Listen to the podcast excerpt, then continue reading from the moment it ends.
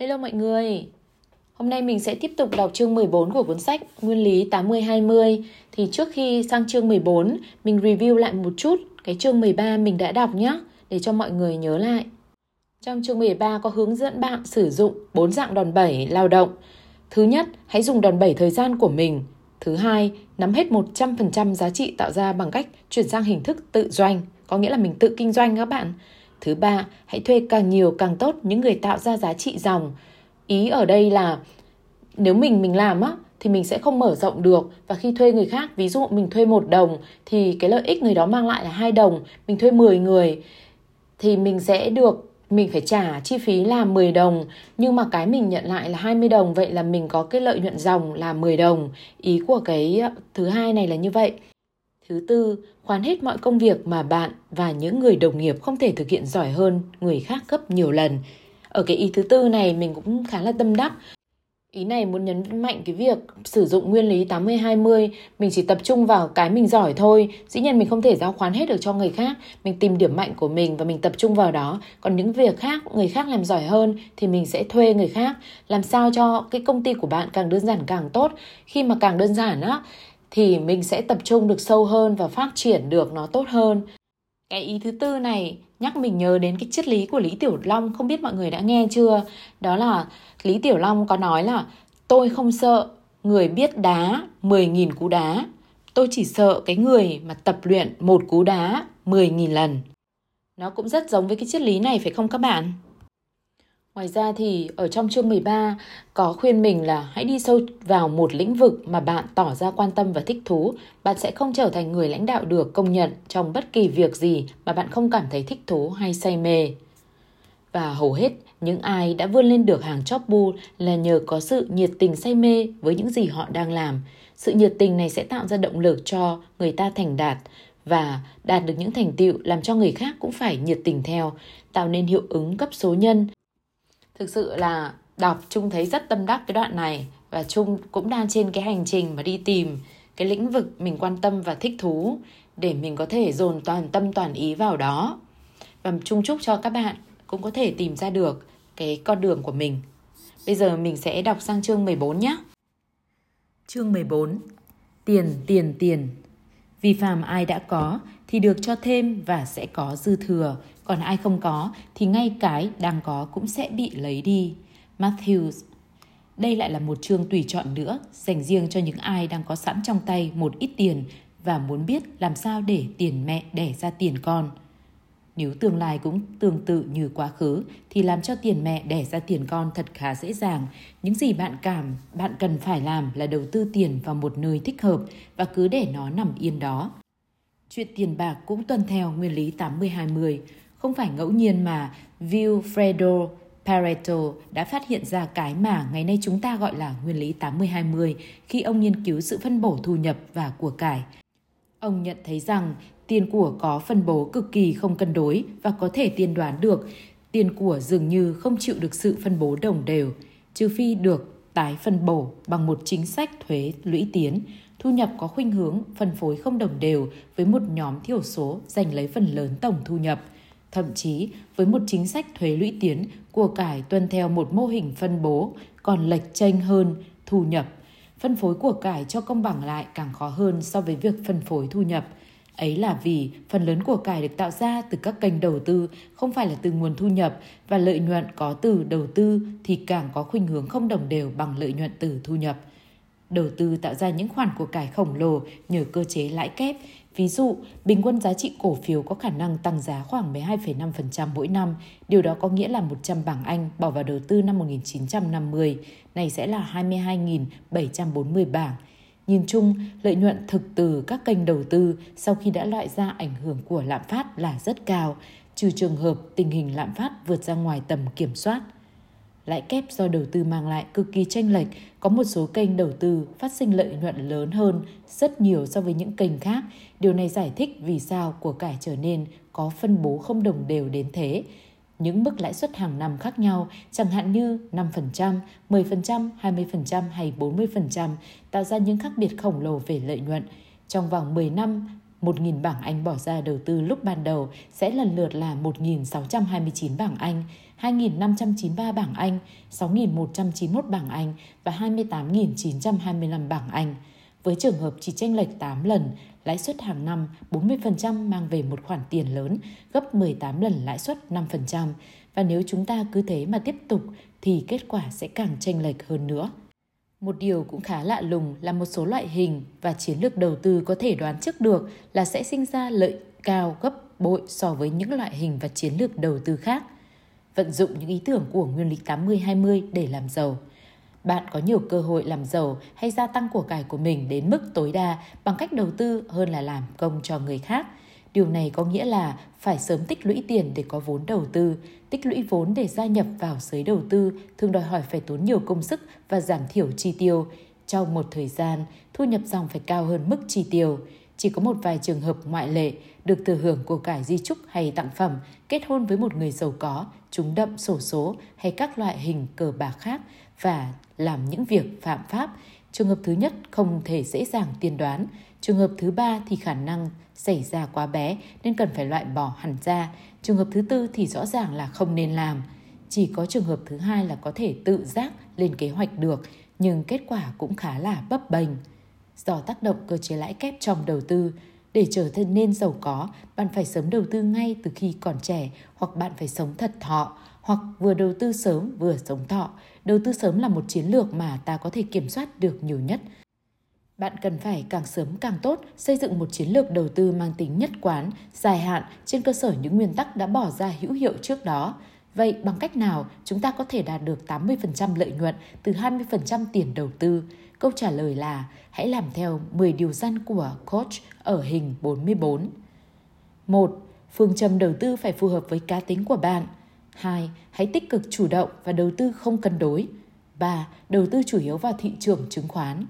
4. Đầu tư dài hạn 5. Tập trung đầu tư khi thị trường đang đi xuống 6. Nếu bạn không thể khuynh đảo, khống chế được thị trường thì hãy theo dõi nó 7. Đầu tư vào những lĩnh vực bạn có chuyên môn 8. Xem xét những cơ hội của các thị trường mới nổi 9. Sớm loại bỏ các nhân tố gây thua lỗ 10. Không ngừng làm cho lợi nhuận tăng trưởng Phương châm đầu tư phải phù hợp với cá tính của bạn – Điểm mấu chốt để những khoản đầu tư cá nhân sinh lợi là bạn phải tìm được một trong số những kỹ thuật đầu tư vốn đã thành công qua thực tế phù hợp với cá tính và kỹ năng của riêng bạn.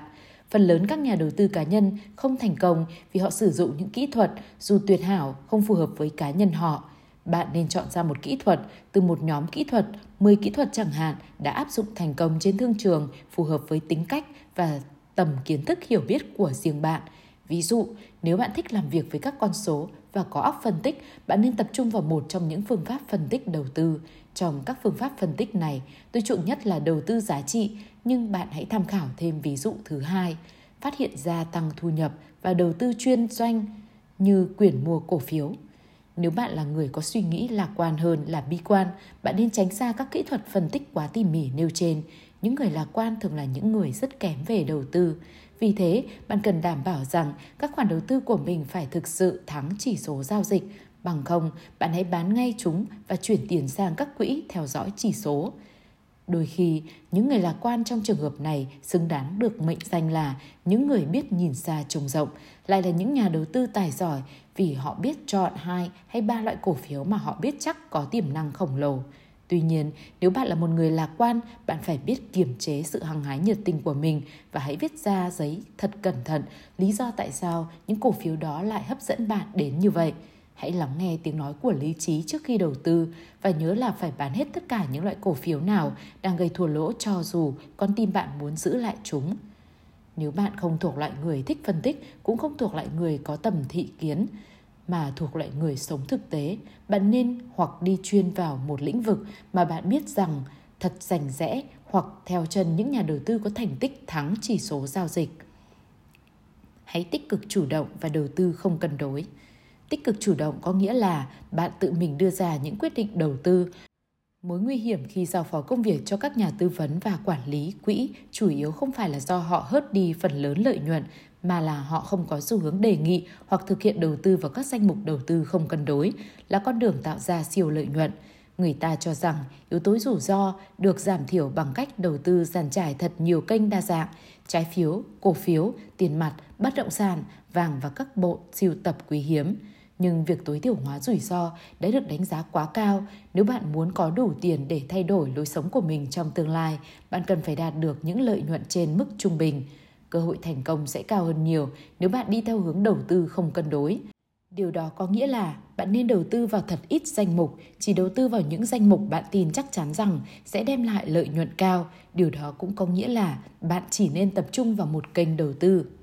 Đầu tư chủ yếu vào thị trường chứng khoán, trừ phi bạn là một chuyên gia ở một kênh đầu tư chuyên biệt, chẳng hạn như khung in lụa Trung Hoa thế kỷ 19 hay những chú lính đồ chơi xưa cũ, kênh đầu tư tốt nhất là thị trường chứng khoán. Xét về lâu dài, đầu tư vào cổ phiếu đem lại lợi nhuận nhiều hơn đến kinh ngạc so với gửi tiết kiệm ngân hàng hay đầu tư vào những công cụ sinh lợi như trái phiếu chính phủ hay trái phiếu công ty. Ví dụ, tôi đã tính toán và thấy rằng tại Anh, nếu vào năm 1950 bạn đầu tư 100 bảng Anh vào một hội xây dựng, đến năm 1992 bạn có thể làm ra được 813 bảng Anh. Nhưng với 100 bảng Anh đó, bạn đem đầu tư vào thị trường chứng khoán, bạn có thể kiếm được 14.198 bảng Anh, gấp 17 lần các bạn có thể thực hiện những tính toán tương tự cho thị trường chứng khoán Hoa Kỳ và hầu hết các thị trường chứng khoán lớn khác. Ngay sau Thế chiến thứ hai, bà Anna Streber, một nhà đầu tư chứng khoán tư nhân tại Hoa Kỳ, đã đầu tư 5.000 đô la vào cổ phiếu Blue Chip. Sau đó bà cứ để quên hẳn chúng đi. Đến năm 1995, 5.000 đô la đầu tư ban đầu đã tăng lên thành 22 triệu, tăng đến 440.000% so với vốn gốc. Thật may, thị trường chứng khoán là một kênh đầu tư tương đối dễ dàng đối với những người không phải là chuyên gia. Đầu tư dài hạn, đừng quá thường xuyên mua vào rồi bán ra các cổ phiếu riêng lẻ hay toàn bộ danh mục đầu tư, trừ vì rõ ràng là chúng gây ra thua lỗ. Bạn hãy giữ nguyên số cổ phiếu của mình thật lâu trong nhiều năm. Mua vào và bán ra cổ phiếu vừa tốn tiền lại mất thời gian. Nếu có thể, bạn có tầm nhìn với những kế hoạch 10 năm, thậm chí tốt hơn là 20 hay 30 năm hay 50 năm – nếu bạn bỏ tiền vào cổ phiếu trong thời hạn ngắn thì thực sự đấy là trò chơi đỏ đen chứ không phải là đầu tư đích thực. Nếu bạn không cưỡng lại được việc bán cổ phiếu để lấy tiền tiêu xài thì bạn đang chỉ hoãn việc tiêu xài chứ không phải là đầu tư.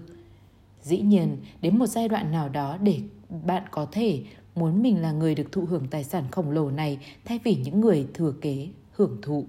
Cách sử dụng của cải hay nhất là dùng nó để tạo ra một lối sống theo đó, bạn có thể lựa chọn cách sử dụng thời gian, cách đeo đuổi một công việc, thực hiện việc làm bạn yêu thích.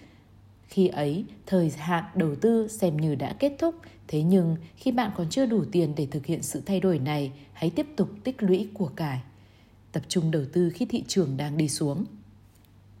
Tuy giá trị của thị trường chứng khoán tăng dần theo thời gian, thị trường chứng khoán vẫn phát triển theo hình xoắn ốc, một phần do ảnh hưởng chu kỳ kinh tế, song phần lớn là do tâm lý dao động.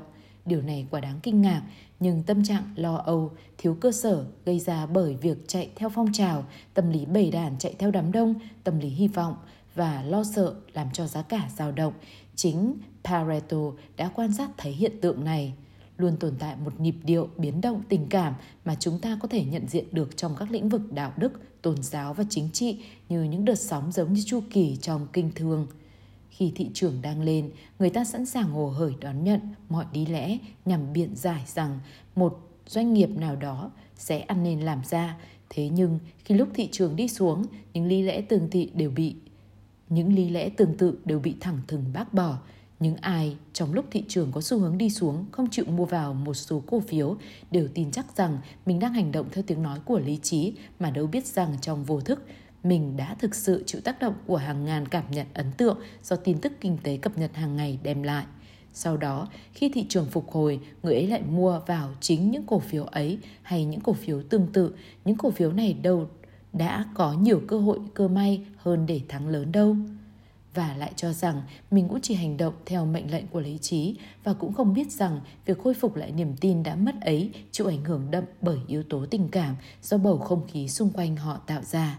Chúng ta đều biết rất rõ rằng tại Sở Giao dịch Chứng khoán London, phần đông mọi người đều đổ xô mua vào chỉ khi nào thấy thị trường đang đi lên và bán ra khi thị trường có chiều hướng đi xuống.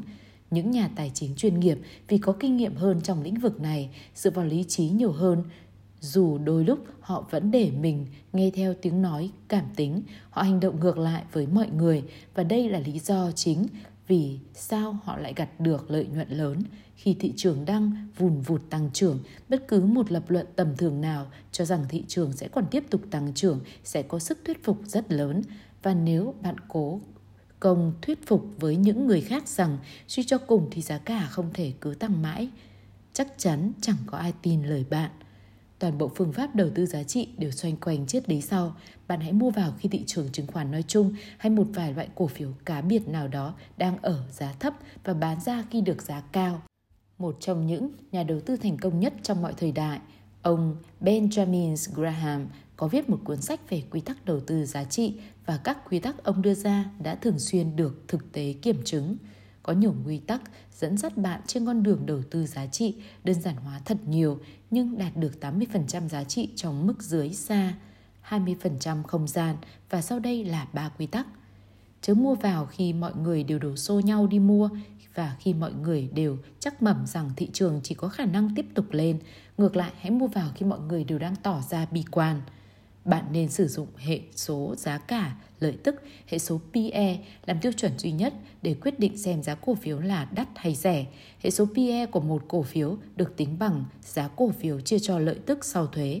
Ví dụ, nếu một cổ phiếu có giá tới, có giá là 250 xu và lãi suất trên mỗi cổ phiếu là 25 xu, như thế, hệ số PE là 10 nếu cổ phiếu đó tăng giá vào thời điểm huy hoàng nhất đạt mức 500 xu, nhưng mức lãi cổ phần vẫn chỉ là 25 xu, như thế hệ số PE bây giờ là 20. Nhìn chung, khi hệ số PE cho toàn thị trường chứng khoán nói chung vượt lên 17, đây là dấu hiệu cảnh báo nguy hiểm. Đừng đầu tư mạnh khi thị trường cao thế. Hệ số PE dưới 12 là dấu hiệu cho biết có thể mua vào. Hệ số PE dưới 10 cho biết nhất thiết chúng ta phải mua vào. Người môi giới chứng khoán của bạn hay bất kỳ một tờ báo tài chính có uy tín nào đều cho bạn biết hệ số PE bình quân ở thị trường hiện hành là bao nhiêu. Nếu có ai hỏi bạn đang đề cập đến hệ số PE nào, bạn cứ trả lời đầy vẻ hiểu biết. Bác ơi, thì mức PE lịch sử đó.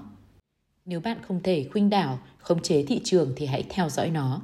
Hoàn toàn có thể xây dựng cho bản thân một chiến lược đầu tư trên cơ mặt bằng chung của thị trường chứng khoán bằng cách tuân thủ một số quy tắc vàng và hình thành riêng cho một hướng đi phù hợp với tính cách và kỹ năng của riêng mình. Chúng ta sẽ tìm hiểu những khả năng này dưới đây. Tuy nhiên, có khả năng cao hơn là việc chọn các tài khoản đầu tư cho riêng mình sẽ đưa bạn vào tình thế hiệu quả kém hơn các chỉ số thị trường chứng khoán. Trong trường hợp thứ hai, hay nếu bạn thậm chí không muốn thử nghiệm hướng đi riêng của mình với hy vọng sẽ đánh bạc, đánh bại được thị trường, bạn nên theo dõi chỉ số giao dịch chứng khoán. Theo dõi chỉ số giao dịch chứng khoán còn được gọi là theo dõi thị trường, có nghĩa là mua vào các cổ phiếu khi chúng còn nằm trong bảng chỉ số chứng khoán giao dịch bạn chỉ bán đi những cổ phiếu nào khi chúng văng khỏi bảng chỉ số chứng khoán giao dịch. Điều này xảy ra với các cổ phiếu sinh lợi kém và chỉ mua những cổ phiếu mới khi chúng vừa mới được đưa vào bảng. Bạn có thể tự mình theo dõi chỉ số, chỉ cần chút công sức theo dõi mấy tờ báo tài chính hoặc bạn có thể bỏ tiền vào một quỹ theo dõi chỉ số Tracker Fund để những người quản lý quỹ làm giúp bạn với một khoản chi phí hàng năm nhỏ nhỏ. Tracker Fund là một hình thức đầu tư, theo đó cổ phần ở những công ty khác nhau được mua vào và bán ra sao cho giá trị của các cổ phần nắm giữ luôn tương ứng với giá trị trung bình của các cổ phần trên toàn bộ hoặc một thị trường chứng khoán. Bạn có thể chọn nhiều quỹ đầu tư khác nhau tùy thuộc vào thị trường nào bạn muốn theo dõi. Thông thường, an toàn nhất là chọn thị trường trong nước, tìm một quỹ đầu tư chuyên theo dõi các chỉ số của những loại cổ phiếu lớn nhất, có giá trị nhất, gọi là cổ phiếu thượng hạng, blue chip. Theo dõi chỉ số là một chiến lược tương đối ít rủi ro, nhưng về lâu về dài, lợi nhuận cũng không phải là thấp. Nếu bạn chọn đầu tư theo hướng này, bạn không cần phải đọc bốn quy luật vàng còn lại. Còn tự mình lựa chọn các khoản đầu tư thì sao? Có thể như thế sẽ thích thú hơn, đáng làm hơn, tuy rằng mức độ rủi ro có phần cao hơn. Bốn điều răn còn lại được dùng trong trường hợp này – Tuy nhiên, bạn cần nhớ rằng theo điều răn vàng này, bạn phải theo dõi chỉ số giao dịch trừ phi chiến lược đầu tư của riêng bạn nói chung đánh bại được chỉ số giao dịch. Nếu không, hãy cắt giảm ngay những thua lỗ và theo dõi các chỉ số giao dịch. Đầu tư vào những lĩnh vực bạn có chuyên môn. Tinh thần xuyên suốt, triết lý 80-20 là phải nắm rành rẽ về một số chuyện phải chuyên môn hóa. Quy luật này đặc biệt rất đúng trong đầu tư. Nếu bạn đang quyết định chọn mua cổ phiếu nào, hãy tập trung vào những lĩnh vực mà bạn là một chuyên gia tương đối có hạn. Điểm mạnh của sự chuyên nghiệp hóa là ở chỗ cơ hội gần như vô tận. Ví dụ, bạn có thể đi chuyên vào những loại cổ phiếu thuộc ngành mình đang hoạt động hay ngành bạn yêu thích, vùng địa phương của bạn hay bất cứ lĩnh vực nào đó mà bạn có thể quan tâm. Ví dụ, nếu bạn thích mua sắm, bạn có thể quyết định đi chuyên về mảng bán lẻ. Sau đó, nếu bạn phát hiện ra có một hệ thống bán lẻ vừa mới đi vào hoạt động, thế mà các cửa tiệm của hệ thống này lại rất đông khách, bạn có thể cũng muốn đầu tư vào cổ phiếu của hệ thống bán lẻ này. Cho dù lúc đầu bạn chưa phải là một chuyên gia, bạn vẫn có lợi khi tập trung vào một số loại cổ phiếu, chẳng hạn như cổ phiếu của một ngành nghề nào đó để bạn có thể biết về lĩnh vực đó đến mức có thể được xem xét những cơ hội của các thị trường mới nổi. Các thị trường mới nổi là những thị trường chứng khoán nằm ngoài lãnh thổ các quốc gia phát triển, tức là những quốc gia nơi nền kinh tế đang phát triển nhanh và thị trường chứng khoán vẫn còn trong giai đoạn đang phát triển.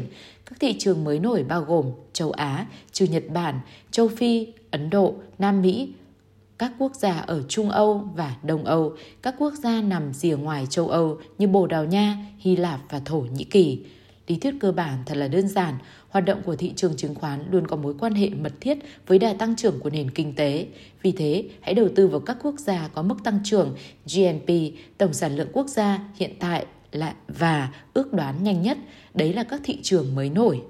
Còn có những lý do khác giải thích vì sao các thị trường mới nổi là nơi đầu tư tốt.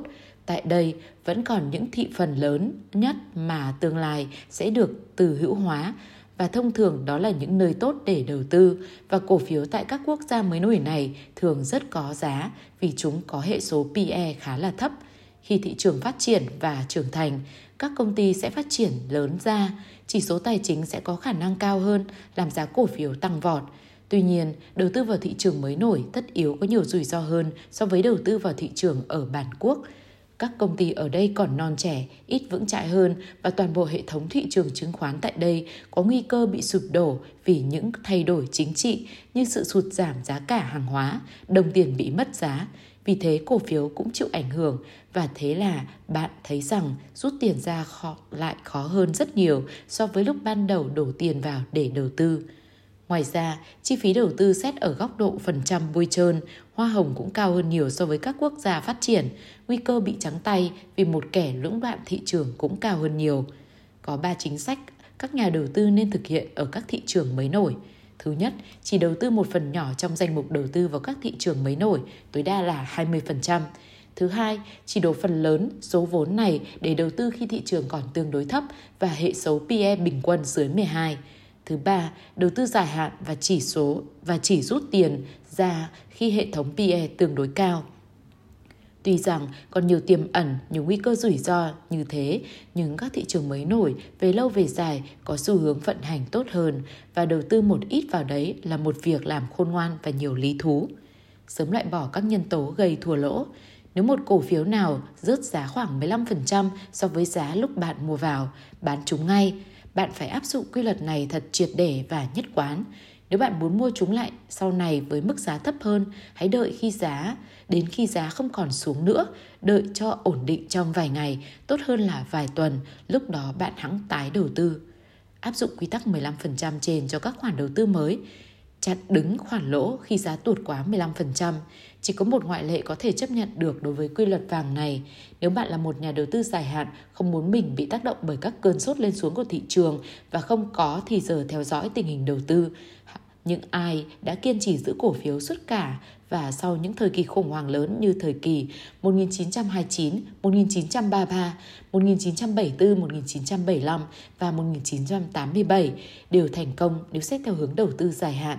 Nhưng thành công hơn là những ai bán ra cổ phiếu trong chặng đầu khi chúng vừa sụt giảm mới 15% trong điều kiện cho phép và quay lại đầu tư khi thị trường mới phục hồi được khoảng 15% từ đáy sàn. Điểm chính về quy tắc 15% là nó áp dụng cho những loại cổ phiếu riêng lẻ, không phải cho toàn thể thị trường chứng khoán. Nếu một loại cổ phiếu rớt giá 15%, điều này xảy ra thường hơn là trường hợp toàn thể các cổ phiếu trên thị trường đồng loạt sụt giảm giá 15% chúng ta nên bán ngay loại cổ phiếu đó, trong khi chỉ rất ít nếu cho là có lợi nhuận bị thiệt hại do bám trụ vào thị trường chứng khoán hay một danh mục đầu tư đa dạng theo định hướng lâu dài, chúng ta sẽ bị thua lỗ nặng nếu lỡ dại trung thành bám vào một hoặc một vài cổ phiếu đang rớt giá. Đối với các cổ phiếu riêng lẻ, chỉ báo tốt nhất cho xu hướng tương lai là chính tình hình hiện tại. Không ngừng làm cho lợi nhuận tăng trưởng, cắt giảm những khoản thua lỗ nhưng đừng cắt giảm lợi nhuận. Chỉ báo dài hạn tốt nhất để đánh giá mức độ thành công của một khoản đầu tư chính là lợi nhuận ngắn hạn, được lặp đi và lặp lại. Phải biết cưỡng lại ham muốn đánh nhanh rút lẹ. Đây là một sai lầm tai hại mà phần lớn các nhà đầu tư tư nhân mắc phải thu những khoản lợi ngon ăn trước mắt mà quên đi những khoản lợi khác còn béo bở hơn. Không ai bại sản vì vội thụp lấy lợi nhuận, nhưng nhiều người không bao giờ giàu lên được bằng cách như vậy.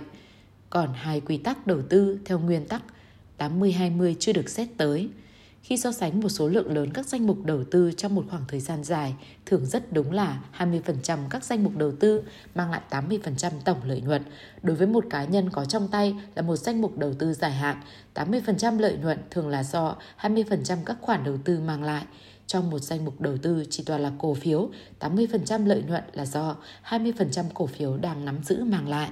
Hai quy tắc trên đúng là do một vài khoản đầu tư thường đạt mức siêu lợi nhuận, trong khi phần lớn còn lại thì không. Những cổ phiếu siêu hạng này đem lại cho chúng ta lợi nhuận đáng kinh ngạc. Vì thế, chúng ta nhất thiết phải luôn giữ những khoản đầu tư siêu lợi nhuận này trong danh mục đầu tư trong suốt quá trình đầu tư, cứ để mặc cho lợi nhuận sinh sôi nảy nở. Nói như lời hấp hối của một nhân vật trong cuốn tiểu thuyết Anita Bruckner còn dáng nhắn nhủ lại, chớ bao giờ bán Glasso rất dễ dàng đạt mức lợi nhuận 100% nếu đầu tư vào IBM, McDonald's, Xerox hay Marks and Spencer's vào thập niên 1950 và 1960, Shells, GE, London, BTR hay hãng dược Astra của Thụy Sĩ vào thập niên 1970, American Express Body Shops hay Cadbury Trapper vào đầu thập niên 80 hoặc Microsoft sau đó cho thập niên ấy. Những nhà đầu tư nào vội bán đi những cổ phiếu này rất có thể sau đó mất đi cơ hội hưởng được lợi nhuận cao hơn gấp nhiều lần. Các doanh nghiệp hoạt động tốt có xu hướng tạo ra một chu trình hoạt động vượt trội thường xuyên. Chỉ khi nào cái quán tính này bị đảo ngược, có thể phải mất nhiều thập kỷ mới xảy ra hiện tượng này, thì bạn mới nên tính đến chuyện bán ra cổ phiếu. Một lần nữa, một quy tắc đáng nhớ là đừng bán ra cổ phiếu trừ phi rớt giá hơn 15% so với mức giá cao gần đây nhất của cổ phiếu ấy. Để làm như thế, bạn hãy chốt một mức giá bán có lời để căn cứ vào đó bạn có thể bán ra cổ phiếu 15% mức giá trần. Sự tụt giá ở mức 15% có thể báo hiệu một sự thay đổi xu hướng, bằng không chúng ta cứ giữ cổ phiếu cho đến khi tình thế bắt buộc ta phải bán. Kết luận, tiền mẹ sẽ đẻ tiền con, Tuy nhiên, một số phương pháp đem lại kết quả khả quan hơn nhiều so với các phương pháp khác. Samuels Johnson đã phát biểu rằng con người chưa bao giờ làm việc một cách hồn nhiên vô tư như lúc kiếm tiền. Nhận xét này xem việc tích lũy của cải là việc làm hợp đạo đức dù bằng con đường đầu tư hay nhờ một nghề chuyên môn thành đạt hoặc bằng cả hai con đường này. Chúng ta không nên chế trách hai phương pháp kiếm tiền này, song cũng không nên cho rằng chúng là tấm thông hành chắc chắn cho bạn cơ hội phụng sự xã hội và mưu cầu hạnh phúc cá nhân. Cả hai việc kiếm tiền và thành đạt trong nghề nghiệp đều ẩn chứa hiểm họa là bản thân chúng lại trở thành cứu cánh của cuộc đời. Hệ lụy của thành công là điều dễ quan sát nhất. Với của cải trong tay, chúng ta lại có nhu cầu phải quản lý chúng, phải làm việc với luật sư, chuyên gia tư vấn khai thuế, chuyên gia ngân hàng và những mối quan hệ cực kỳ dẫn khác, hấp dẫn khác. Logic của sự thành đạt nghề nghiệp được phát họa trong chương trước tất sẽ dẫn đến những nhu cầu về nghề nghiệp càng cao hơn. Muốn thành công, bạn phải nhắm đến vị trí chóp bu. Muốn được như thế, bạn phải tự thân vận động, đặt mình hòa vào giới kinh thường. Muốn đạt được lực đẩy tối đa, bạn phải sử dụng thật nhiều nhân lực. Muốn tối đa hóa giá trị kinh doanh, Muốn tối đa hóa giá trị doanh nghiệp, bạn phải biết sử dụng nguồn vốn của người khác và khai thác đòn bẩy tư bản để doanh nghiệp ngày một lớn mạnh và sinh lợi nhiều hơn quan hệ của bạn phải ngày một rộng hơn và thời gian dành cho bạn bè và những người thân quen sẽ eo hẹp lại. Trong men say của thành công, chúng ta rất dễ mất tập trung, mất đi cái nhìn đúng đắn và mất đi những giá trị cá nhân của mình. Phản ứng hợp lý nhất trước thực trạng này là nói bất kỳ giai đoạn nào hãy dừng ngay sự thành công, tôi muốn được giải thoát. Đấy là lý do tại sao chúng ta nên lùi lại một bước, không để mình bị cuốn hút vào dòng xoáy sự nghiệp và chuyện kiếm tiền mà xem xét và xem xét chủ đề quan trọng nhất trên hết tất cả là hạnh phúc. Hết chương 14